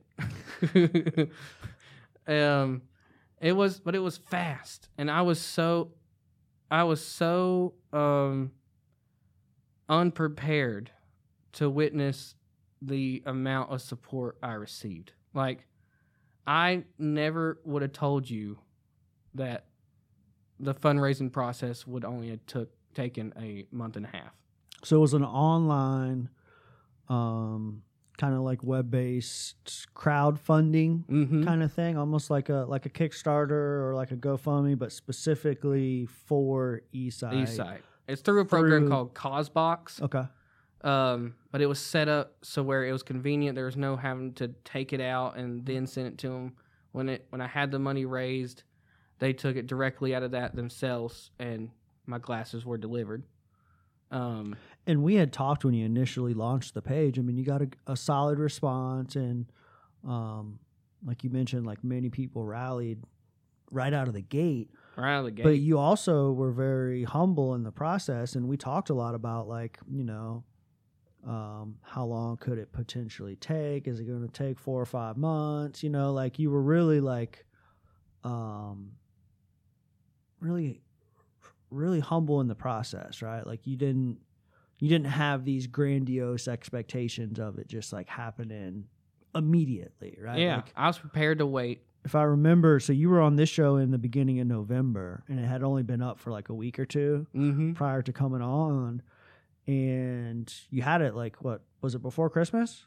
Yeah, it was Right before Christmas. week or two before Christmas when I officially got them in the mail. Mm-hmm. It was fast, super fast. Like What did it feel like to see a community rally like that? I felt like like I belonged here, and that wasn't something I I I've experienced my whole life. I've many a times in my past felt out of place in my community, um, but it was, and some of them weren't even. A lot of them weren't even people who um, were New, North, North North Carolinians. Some of them were Floridians, or what's the word for Florida people? That sounds, I don't know. Hashtag Florida man. Hashtag Florida man. Yeah. Uh huh. Thank you personally to your um your mother and aunt and who else? Uh, there's there's a bunch, man. There's a lot. We'll to. We can go back and look. That's all. That's what I know. That's what you know. There like people in Florida never even met me. You've got a lot of. There's a lot of people to thank. So I think it's just a good general thank you is is is definitely good enough. And they did it for, you know, like. There's, you're in it. Like. You got to look at the story, and you got to look at like what, um, what it is that you're going to be doing, have already done, um, for this community, for this college, in the future. Like, you have some wonderful things happening. You immediately, upon receiving the glasses, you immediately like engaged yourself with the community, on top of all the stuff that you were previously doing. Um, but let's talk about like when you. So what happened? You raised the money You got a package delivered to your house. Mm-hmm. I came in the mail. So what? Just let's talk about that. Opening up that box and knowing that like these things are actually going to be yours. It was so surreal. Like it, it, it was a different and also amazing experience than just trying on the demo pair, because this was mine. This was these were my eSight um, that I was gonna use, that I was gonna get to see, and it was it was such a sweet experience being able to open the box and my parents were right there helping me put it put the uh, the parts that need to be put together together. There wasn't many. I just had to put the um, straps on and whatnot, and then figure out how to turn them on. That that was a The hardest part. that was the hardest part. Okay, let's how to how to turn these things on. Um, but once once we got it all figured out, we figured out that we had to actually um, put the battery in it first, um, and got it on. It started to turn on. My dad, my dad, I never I never forget it as when the glasses turn on, I can see a light in them because it's popping up. Um, oops, it's popping up uh, eSight on the screen and a message that tells me not to drive. If anyone was wondering, I will not be able to drive you anywhere. That's the first message. So I got the questions afterwards. Does this mean you're going to be able to drive? No, no, it does not. Um, but as the as the glasses booted up and they That was so. That was the first thing you saw was that kind of like warning message. warning message. Uh-huh. But as they actually turned on and and my vision uh, cleared and everything focused, my dad was the first um, face I saw, and I said, "Daddy, I can I can I can see you. I can I can I can see that you're there." And I, it made my old um, bald headed daddy um, tear up, which is a very satisfying experience. You've met my dad. He's not a crier. Um, and then I got, of course, I got to see my mother's face. It was the first time I seen her face. When I tried them on, she wasn't, she wasn't there. Um, but she was there when I got my own pair, and it, it was, it was just incredible. I probably played with them for a good solid two hours straight. Crushed that battery. Crushed it. it, it I crushed the battery. I I had to charge them like that night because I was just sitting there trying to figure out what all they did, and the support from eSight didn't stop with um, fundraising. Like they also had a program that started immediately after I got them, where I was paired with a coach who was also a gamer, which was awesome. that works out. That worked out great because he had tips and tricks on how to game with eSight. Um, and also got put into another program alongside the actual um, eSight training program. I was asked to be a part of a study to where if I was, I would be chosen to be part of one of two groups. One was a group that would just get the regular eSight training that everybody got, and nothing really extra. They would just go the the traditional path, and the experimental group would get access to um, six weeks of training with a low vision rehabilitation therapist and follow ups for up to six months with her. Um, and I got put in the experimental group, and I got to work with this um, low vision rehabilitation therapist. She was awesome. And not only was I getting trained by my coach to use the device itself, but she was training me on how to um, reclaim skills that I'd lost from not having the ability to see. Like she tra- taught me how to write again a little bit. She taught me how to um, use them for different re- um, different readings, like how, act- how practical skill building hmm um, with using these for everyday life, which was great because I was also um, trying to use them in school. So I, as I would um, learn the skills um, of using vision with eSight, I would then take it to the classroom, You which could immediately apply it. Immediately apply it. Yeah. Ex- apply it exactly. So, uh, not necessarily like the technical stuff behind it, unless you unless you're you do, but like how does this thing work? So you got this, you got these these glasses. It has. It Mhm. looks like a, there's like one or is there multiple camera lenses on the front or just one? I think it's just that one. Just that one. and then you've got this like wired remote control. Mm-hmm. And so like what does that what does that thing do? Well, this is as you said, this is the remote. It's also houses the battery in here. Um, it's a with just this battery, I get about a two and a two and a half to a three hour charge. But they're so powerful that they suck they suck battery power when they're off. Um, so alone, battery is something that I have to be mindful of. But I do have two external batteries that are four hours um, each on full charge. But this is um, basically my controller. Uh, it is my controller. Don't know why I say basically, but on this side I have this. Um, what would you call this? Not roller button, Yeah, it's like a almost like a thumb wheel, Thumb wheel. scroller kind of deal. scroller type of Yeah. thing that zooms in and zooms out. I can zoom in to up to 22 point something, which is uh, a lot. I've often made the joke You're that, like, you're like looking at my nose right now. yeah, looking at those nose hairs you need to trim. Jesus, bro. Uh huh. Getting old with those nose hairs. Are they See- gray? Are they gray? They're gray, definitely. um, but I've often made the joke that because I'll actually be zoomed way too in on someone's face, like, oh, I can see your skin cells.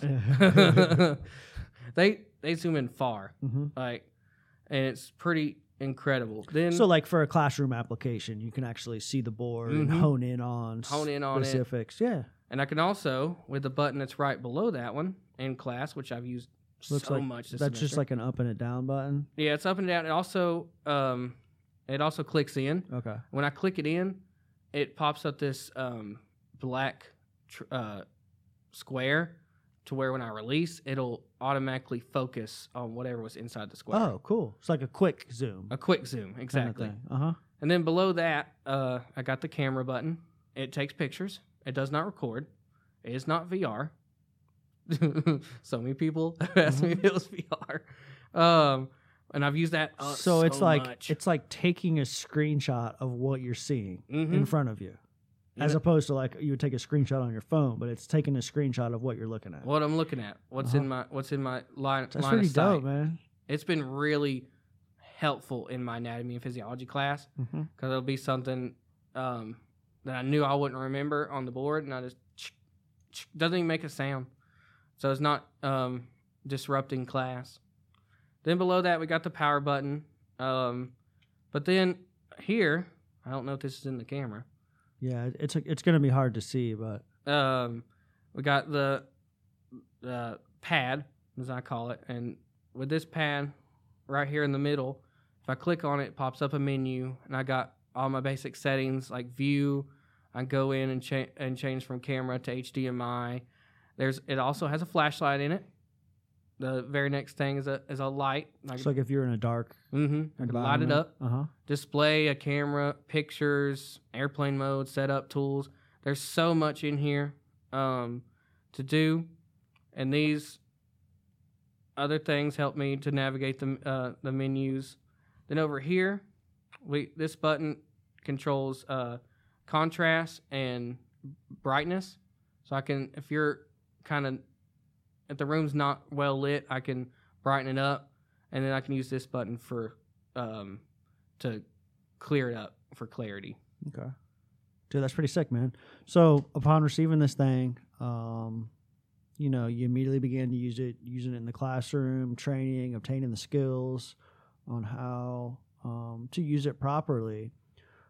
But I kind of alluded to like you also got really involved in the community and some other organizations, collegiate recovery, like a lot of things just started happening Activism, So, activism. much. So, let's. I want to talk about collegiate recovery a little bit. I want to talk about how you got involved um, with some of the national collegiate recovery efforts and like what's on the horizon for you.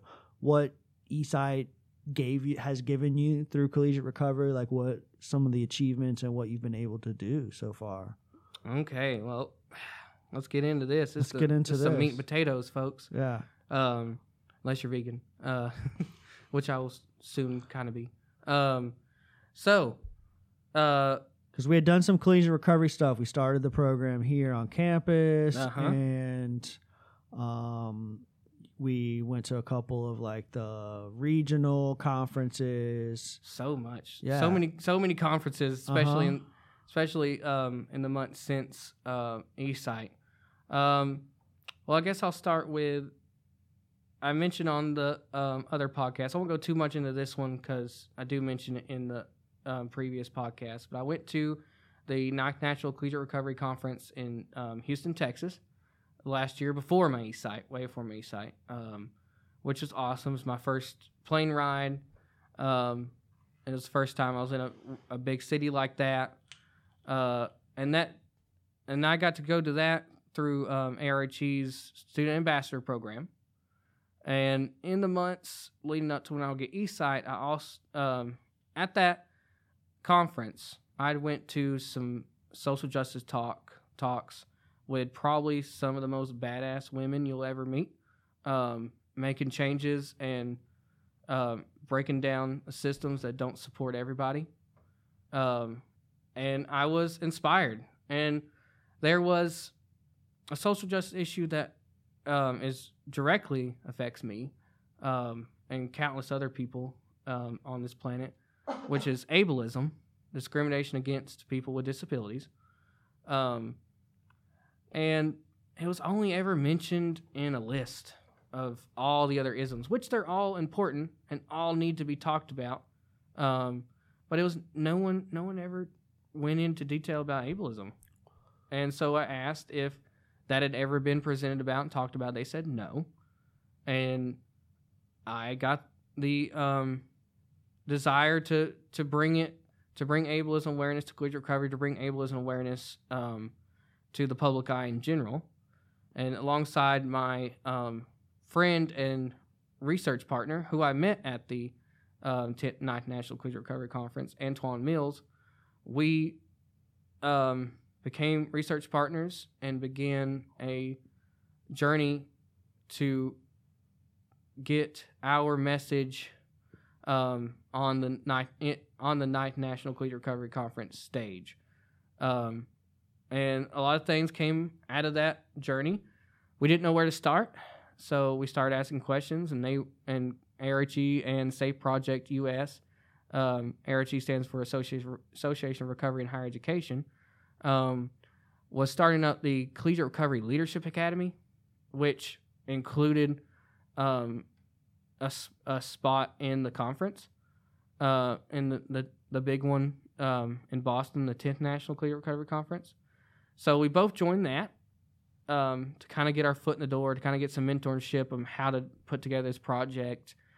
Um, and I through that I got to go to Colorado um, to the uh, leadership Collegiate Recovery Leadership Summit in Keystone, Colorado. I got to um, ski for the first time in my life. Without these, of course, I wasn't wasn't about to ski with six thousand dollars worth of equipment on my face.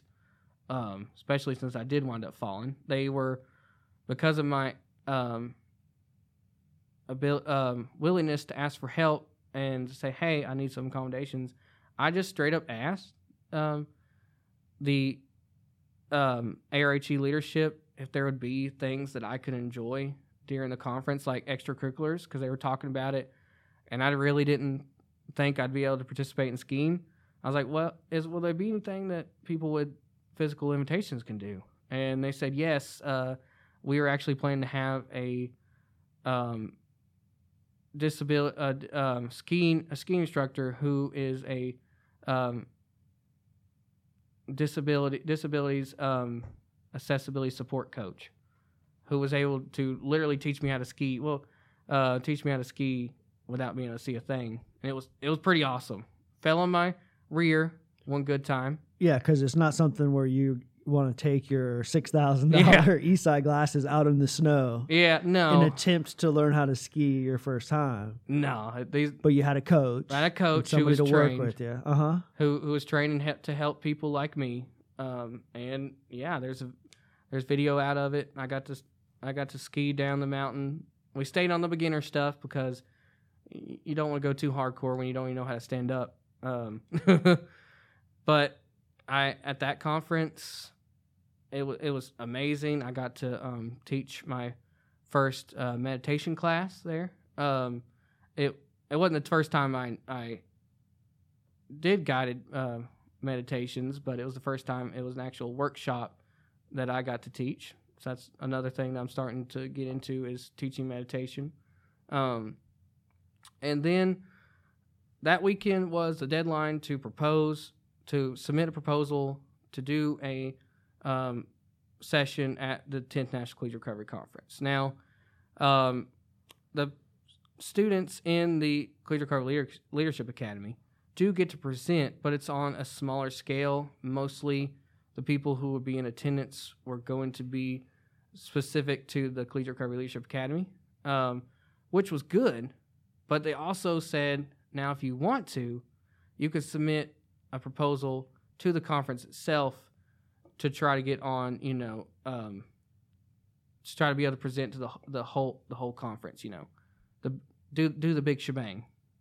And we said, well, what what do we want to do? Do we want to um, aim for aim high and um, be grateful for whatever we got? And we are like, yeah, we're go- we're gonna do that. We we aimed high. We submitted a proposal um, to do a session on ableism awareness um, at the 10th National Leader Recovery Conference. And to our surprise, people um, wanted to hear what we had to say, and our proposal was accepted um, as a keynote, closing keynote, and we were also asked to do a 60 minute extended breakout session on top of that.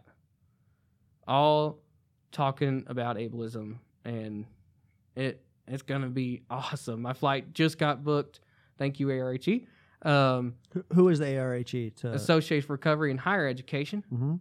Uh, they um, have been incredible uh, supports and really just giving me, me and my research partner Antoine a platform to speak, and I'm I'm pretty pumped. But on top of that, um, I got a chance to um, talk about ableism um, on another stage, as you know, you you saw, and it was it was kind of spontaneous, little felt spontaneous because You didn't know what you're getting into before, like it wasn't a pre-planned engagement, right? exactly. Uh-huh. it, it was sort of kind of because I still I, I still submitted a proposal for it, but um, it was at the I don't, I don't exactly remember what what um, number of year the the convention was, but it was at the People's Wave Convention in Washington D.C., um, which I got to go to thanks to a local um, organization called Down Home North Carolina. Um, How did you get involved with Down Home, North Carolina? I got involved again. The strings connect. Just started at SCC with all that, and just connect. Um, I was also I'm also a graduate and involved in the, the organization called Circles of Hope, um, and a very wonderful person named Chelsea White. Shout out to Chelsea. Um, came to to a Circles of Hope meeting, um, and she sat with the graduates who are the circle leaders. Um, Cir- Circles of Hope is an organization that helps um, provide skills and training to help people um, get out of poverty and advocate for better paying jobs and such. But she came and she heard me running my loud mouth about some stuff. Gave, Shocker. gave me a couple, gave me a couple snaps. You know Uh huh. that that snappy thing. I don't know how they roll. You know, you know, how- you know how it is, Uh-huh. us us loudmouth advocates. Um, and after that, she, I expressed um, that she wanted to meet with me. She asked if I if I'd be willing to sit down. I said, yeah, of course. Um, so we met for coffee. Uh, sh- I told her she wanted to hear my story, so I told her my story of um, why I'm so passionate about speaking up for equality and the issues of others that um, may or may not directly affect me. Um, a lot of them do not, but that's what you do as a person who cares about others. Um, and she explained her story and a bit about down home, and I was like, "Yeah, that exactly sounds like something I want to be part of." And it and it goes back to eSight. I got an urge to get even more involved um, with my community and with activism and uh, being a voice of change for the good of the people because my community and communities that barely even knew me rallied around me and helped me see again. So I felt like it was my job to pay that forward. I needed to do something um, and do that and do that something for the people. So I joined them, went to went to my first uh, meeting, decided, yeah, this is definitely what I something I want to be a part of. Um, so now I'm a dues paying member of Down Home North Carolina, um, and it was a pretty spon- spontaneous thing. Uh, they were like, oh, since you're you know get get involved with us, how would you like to go to Washington D.C.? And I was like, what? Because I I was planning some travel, but not um, that soon. It was they. I got involved with them at the beginning of April, and the trip was gonna uh, well, um, a little bit before April, um, and then the trip was gonna be toward at at the end of April, and I had some other things that might have going on, so I said I will get back to you uh, fast forward, the decision was made. I said, I said yes, I will take the opportunity. I'll go to DC. It was awesome. It was a, a great trip. I made some long lasting um, friendships. Nearly killed some people with laughter. Um, talk talk about laughter and my future plans with that in a minute. Um, shout out to Katie, Ma- made her laugh until uh, almost till she cried. Um, but when we got there, I had gotten emails from the People's Action um, newsletter about the conference, and they're like, "Do you do you want to run a session? Um, submit a proposal, you know?" Um, and I was like, "Yeah, okay, I, I'll I'll submit a proposal." I wasn't expecting anything because it was there was like a week. Um, it was like a, I had a week to do it, and it was during a busy part of the semester. So I just I put together um, a quick proposal, submitted it. Didn't think nothing of it afterwards because I didn't hear not hear anything about it. I didn't um, do my proper research and to figure out exactly what the proceedings, how the, the these sessions that I was signing up up to do were going to get chosen. And when we got there, I learned when we got to DC, I learned that that there was 15 proposals, and only eight were going to be able to um, have hold a space at the conference at the People's Wave Convention. Excuse me. Um, and they were going to put it up to the people to vote. Well, I, again, the people believed in me, and my ableism awareness um, session got the most votes, and I was able to talk about um, ableism in this huge auditorium with all these all these people w- willing to come listen to me babble um, and ramble um, and it was awesome. It was it was absolutely amazing. I got such a great um, uh, reaction and so much audience involvement. There was a segment where I was my goal was to get people to talk and to tell their stories, tell to tell um, personal stories of how they've dealt with ableism, of how they dealt with the struggles of having a disability. I talked about how the word, the language we use, and this applies to absolutely everything uh, applies to collegiate recovery. It complies to act uh, complies applies to activism.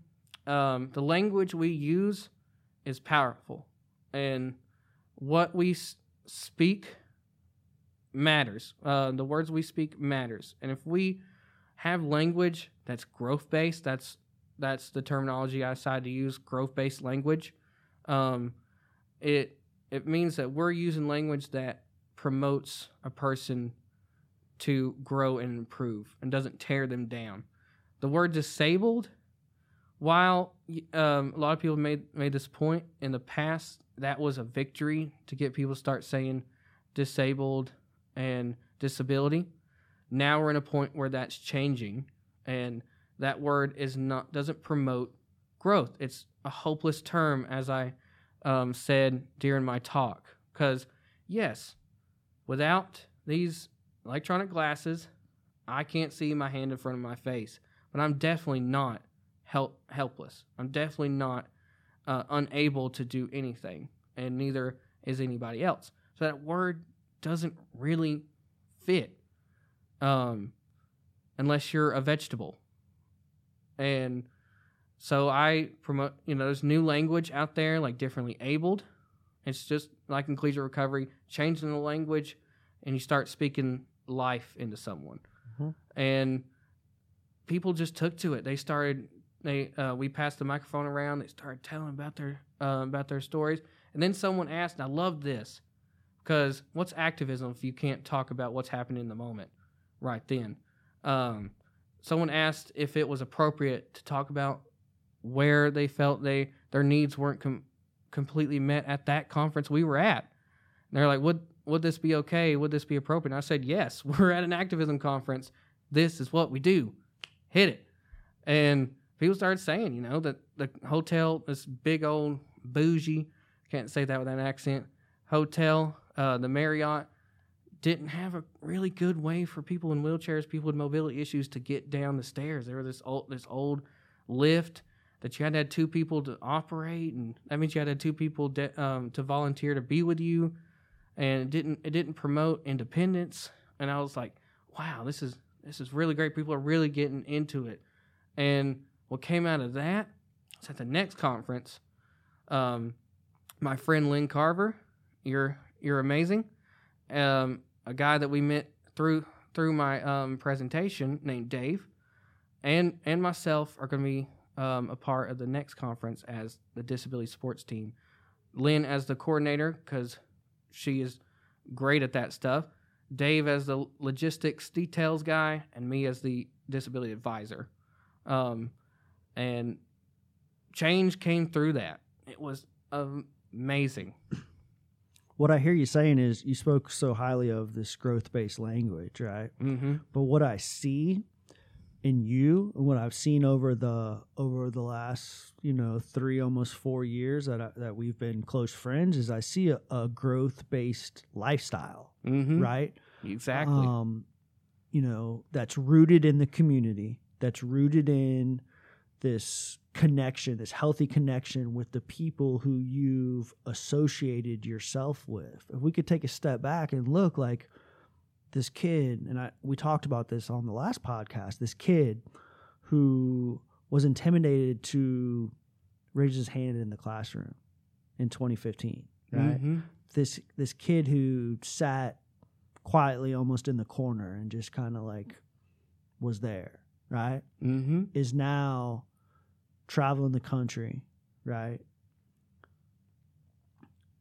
speaking publicly about these issues speaking publicly about your life speaking publicly about the things that you've experienced and talking ab- about your story and talking about how you've grown um, over the just in such a short period of time, right? In four years, Mm-hmm. Feels like more, but yeah, it yeah, was really a fast, fast bit of experience. in only four years, you went to Houston, Texas. mm-hmm. You went to Colorado. mm-hmm. You went to DC. mm-hmm. Now you're going Boston, to Massachusetts, Boston baby. this summer. Um, Beantown. we were talking on Tuesday. You know, when you went to Houston last summer, it was your first time out of on an airplane, Mm-hmm. traveling in the air. I was so scared. When you came back from DC, you said you wished you would have flown. I wish. Oh my god, that car ride was Yeah, exhausting. it was just like you know, like it's just little things like that that like show how much you've changed, show how much you've grown because of the work and because of the effort that you've put in and challenged yourself to live this growth based lifestyle as opposed to just like dealing with the bullshit in the classroom and just sitting there and not being not being your not growing Just into being a your- body. yeah not growing into your authentic self and not being your true self but more of like conforming to the circumstances that you've been dealt Mhm. right like you, you stepped up Yeah, I did, and it it's it amazes me too because 2015 and prior, I did I would I couldn't speak to a stranger, let alone let alone a crowd of strangers. Um, And now you can stand up on the stage. Number one, see the strangers. see the strangers. Number All- two. a clump of them. Yeah. Only got I only got a You gotta use the zoom out vision. feature. Zoom out feature. Make sure I see much of this little square as I can. Uh huh. and it's it's it's so it's rooted in my love of people it's rooted in the self-love that i was lucky to finally find. Because a lot of my problems because in all honesty i hated myself for a long longest time. I really did. And um, it was hard. Like i said i battled suicidal ideation. Um, i went went through severe depression. I had severe anxiety. Uh, it was crippling anxiety. I couldn't uh, look Lori Clancy in the face when I first met with her to join the Human Services program. Um, I honestly never expected to get this much out of my experience at Southwestern in the Human Service program. I know that there's so many factors and groups and organizations and people that have got me here. All started with that decision. All started that decision because I wanted to help people. I Mhm. wanted um, I saw my mother on life support. Yeah. Talk about talk about what led you to that that point. And while you do that, I'm gonna run to the restroom real quick. Okay, I have no, I never do this in the middle of a podcast, but that that Mountain Dew got me. getting you. um yeah so talk about like you know the beginning of all of this talk about what led you to lori clancy's office to pursue a degree in human services and like what that what influenced you in in taking that step because even that in itself is that was a was a courageous act Mm-hmm. right It was. It took it took a lot of guts, especially when you don't believe in yourself. It's hard to make a decision to do something that's going to take a lot of effort. Um, but it all started because um, my mother is five years clean and sober. Um, but five years ago, it had to almost get to um, the point of fatality before um, change could start to be uh, to begin. Uh, she was placed on life support because of complications of um, drug and alcohol addiction, and we were given 12 hours, um, 12 hours time, which was going to be the crucial period of time that would tell if she was going to wake up again. And I, in that time, I got a moment to be alone with her, and I got to tell her how I felt, even though she was, you know, not uh, conscious. And I told her that I loved her and that I was gonna make something of myself. I was gonna be something. Um, I was gonna make her proud, and she opened her eyes. She was gonna see that, no matter what it took. Um, and she did. She did get to see that because I was lucky enough. She woke up and she's um, doing great these days but my goals changed. My priorities changed. At first, I was in school. I was going to be a music teacher, um, but then I decided after that that my purpose in life was helping people. I didn't know where to start, but through circumstances, I joined the Human Services Technology and Human Services Substance Abuse Treatment programs at um, Southwestern Community College, and it all just um, blew up in a bla- blaze of growth. And um, three years later it's an absolute been the, probably the best decision i ever made in my life. I only expected to join a college program get a degree and leave but i got more than just um, some expensive books and a piece of paper that I'll get six weeks after the 18th. I got, all the things that we've talked about tonight yeah, I got life back. Well, life for the first time, I found ho- who I was. I was able to finally be my authentic self. And I'm doing things that literally, um, a lot of people, literally so many people in my past, n- never, ever thought I would be able to do. And for a long time, I didn't either. But you're not, um, doomed to live in the expectations of others. If you have a dream, then the only person that has the power to to get that dream to become a reality is you. It doesn't matter if you need a lot of help or a little help on the way.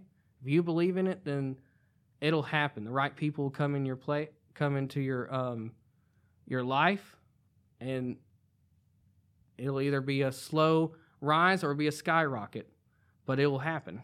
So what would you say to that that young young man who's going through some difficult times over at Smoky Mountain High School or that young man that's on the fence about what's next? Like how would you encourage somebody to to take the take the steps that you did? Find something you believe in. Don't But what did you believe in at that time? I believed in um I believed in people. I believed that I wanted I wanted to help people.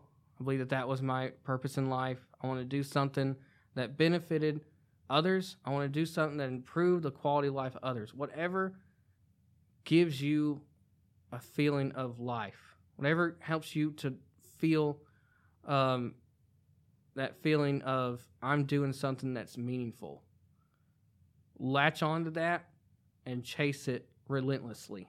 I often um, use the term that it took relentless dedication for me to get to where I am. Well, you've always held yourself to a high standard, mm-hmm. right? Because if I didn't, and I've and I've I've said this before, uh, it it comes from being a person with a disability. For me, it's either all, all and plus some or nothing because I can't do stuff half, half you know half effort. If I don't put everything, I won't get anything out of it. So I had to put absolutely everything into um, the dreams I had, into the relationships that um, I wanted to have with people. I had to put everything into them. And don't, my advice is don't focus on the time it takes. Don't focus on um, what other people expect of you or think you're supposed to do. Don't focus on what you don't have. Find something that gives you life and then chase it relentlessly. Because that's the only way raise it. Well, ugh, that's the only way it's going to come true. You're not. It's not going to fall into your hands if you don't put the work in.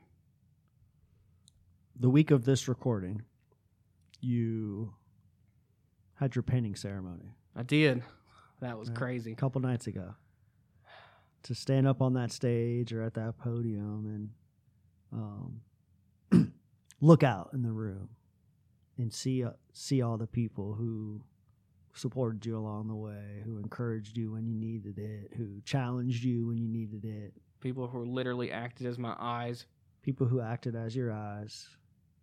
What did that feel like? Knowing that this this chapter of your life has come to an end. It was the most incredible feeling I've ever had in my life. Um, it was bit. It was exciting. It was wonderful. It was sad. It's bittersweet, but more sweet. It's scary because there's a lot of big things happening. Um, as soon as almost immediately after this chapter of my life is closed, um, on the after the morning of the 18th, so much is going to happen, and I there's some there's some some fear.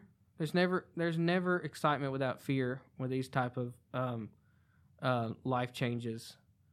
Um, it's bittersweet because these hallways, these buildings, these hills have been a home to me.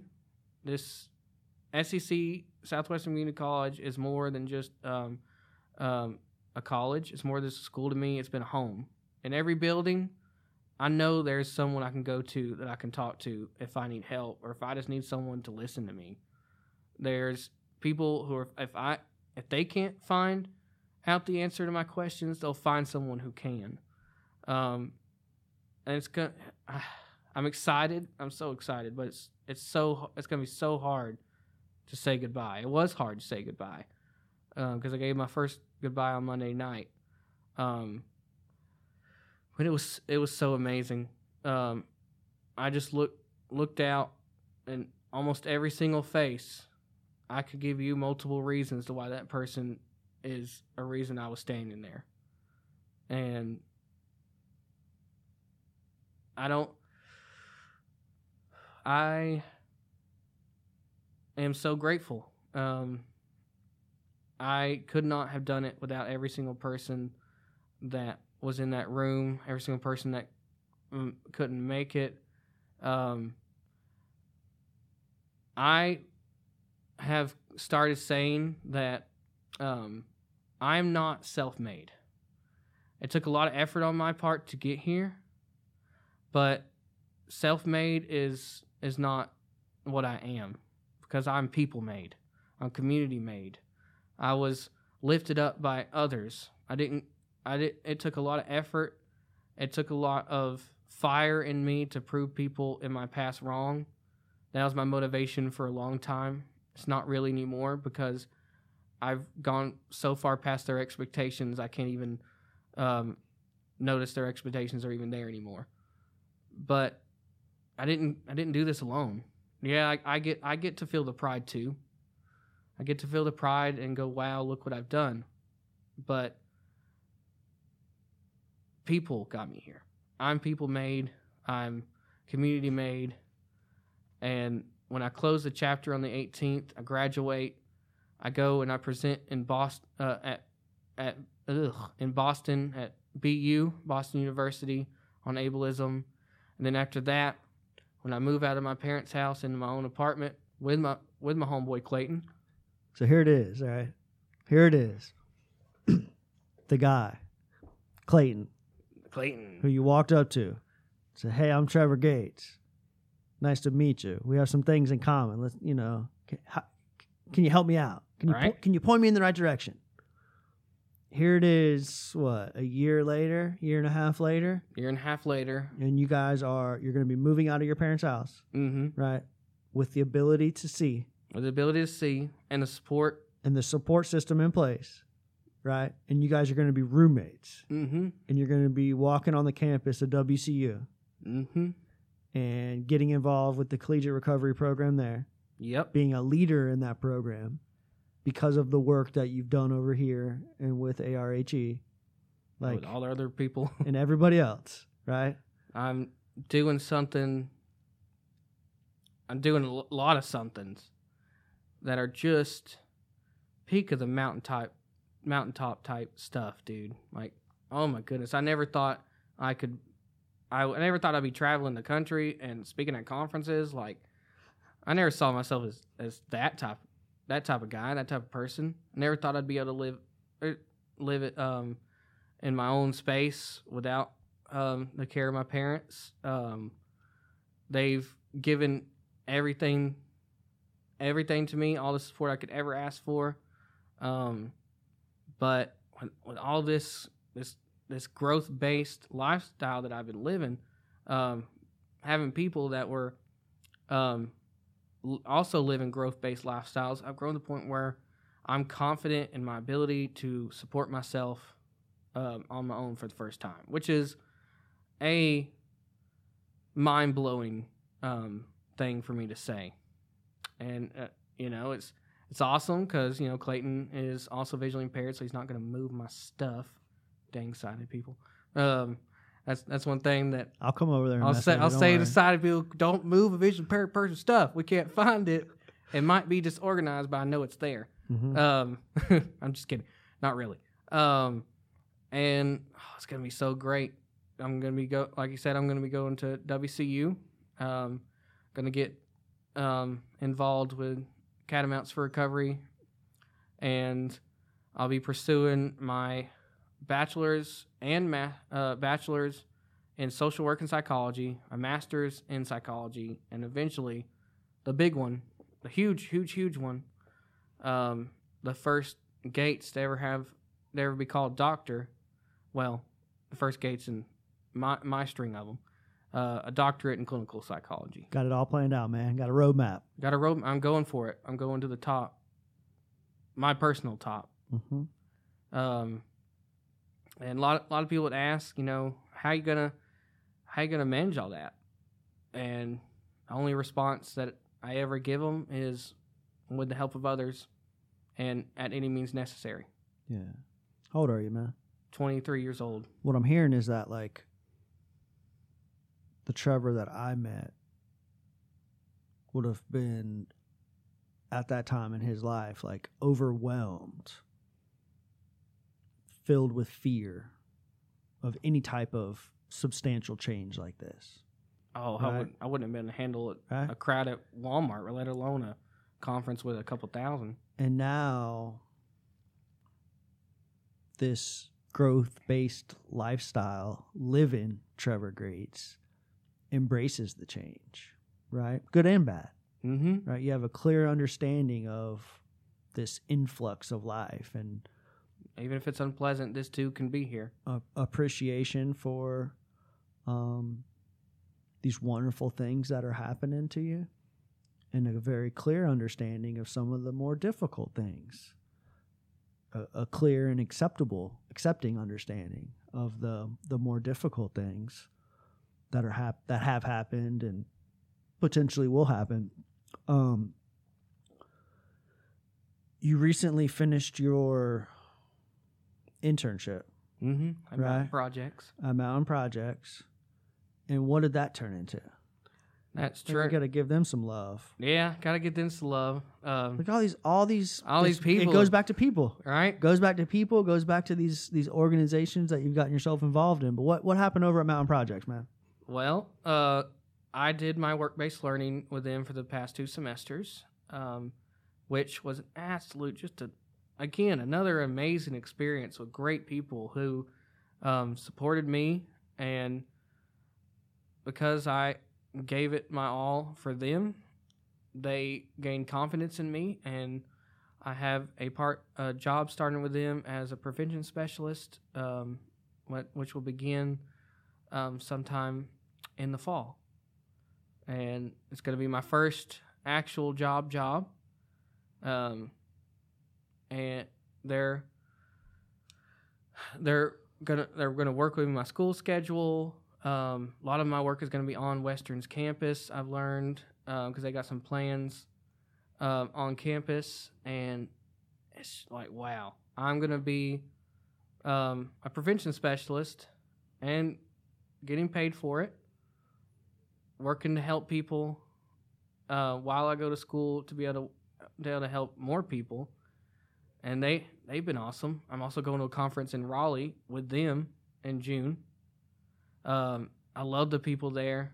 I've gotten to learn from Patty uh, and Mark Pylon, who have taken me under their wing and taught me so much. Um, Mark has given me great advice on beard growth. I was gonna- I was going to close the show out with that. Carry on. uh, sorry, you didn't let me know that you're going to say the beard for last. Um, and oh, so just so much. Like there's there's so much I can say how I benefited from this experience from learning under them. Um, and I just can't wait for what the future holds, my dude. I can't wait for what me and you do together um, in our future uh, partnerships. Hopefully, something to do with um, stand up comedy. Also, going to be doing that in the future. Going to tackle stand up comedy for those that know me, think I'm funny. Tell me what you think. Um, yeah, just so much, my dude. So, so, so, so much. I've been trying to get you to grow a beard for almost three years, Three years. right? Would not do it for Had a Long. million excuses. couldn't get over the itchy hump. How did you get over the itchy hump this time? What influenced this growth? This Well- growth based lifestyle. Growth. Just a, a quick note. Trevor's a sucker for puns. in my speech during the pinning ceremony, I'll get I'll get to this just in a second.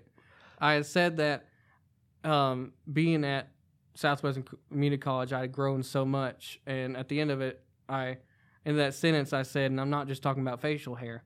That's that's just a little bit of the material that you'll get out of Trevor's future stand-up endeavors, right there. and you are allowed to laugh at the blind jokes. uh-huh. You won't see them coming. But so it, it started a little bit because of a sibling sibling rivalry.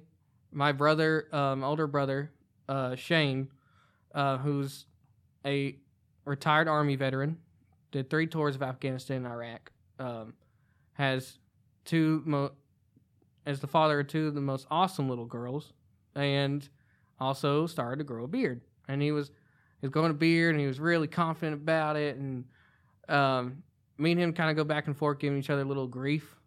And I was like, dude, my beard's nothing. I had that at 15. Like, literally, they had a nickname for me.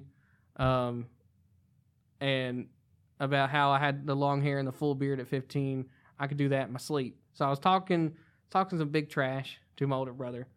And I was like, you know what? I'm gonna, I'm gonna grow my beard. I'm gonna grow it out and show him up. And I really, turns out I really like it. Once I got over the itchy hump, um, it, it suits me. It does. I can do this and look smart. It does. It, def- it definitely suits you. Well, listen, man, we're gonna wrap this thing up. It has been a pleasure to call you a friend. It's been just uh, an awesome experience to have you a part of my support system, to watch you grow into in this man that you become, and in such a short period of time, right? Achieving what you've done in the last three, four years in comparison to what your future holds, it's going to be monumental, man. And I just can't wait to see what what's next for you, dude. You got you got major goals, you got major dedication and discipline, and um, yeah, dude. I just I fucking love you, bro. So Love you too, man. thank you so much. Thank you, NC Raw. Yeah, dude. We'll we'll have you back. Um, look for Trevor stand up uh, comedy coming coming your way on a future NC Raw production. It's gonna be awesome. Lots of laughs. You are allowed to laugh. I'll say that again. The my the name of it's gonna be Please Laugh. It's okay. so yeah, man, I appreciate it, dude, and we'll, and we'll do this again real soon. Thank you guys for tuning in. Y'all take care. Peace, peace, Peace peace. out. Thank you for listening to the podcast, and a very special thank you to the Comfort Inn of Sylva, North Carolina, for providing this recording space for us each and every week. Comfort Inn is a recovery ally, and they totally support community based organizations like NC Raw. They're located at 1235 East Main Street, and they're also a part of the Choice Hotels chain. So you can check out the choicehotels.com for information regarding bookings and visiting the lovely area of Western North Carolina. Uh, if you're around, give them some love because they truly support us. So thanks for listening. Have a good day.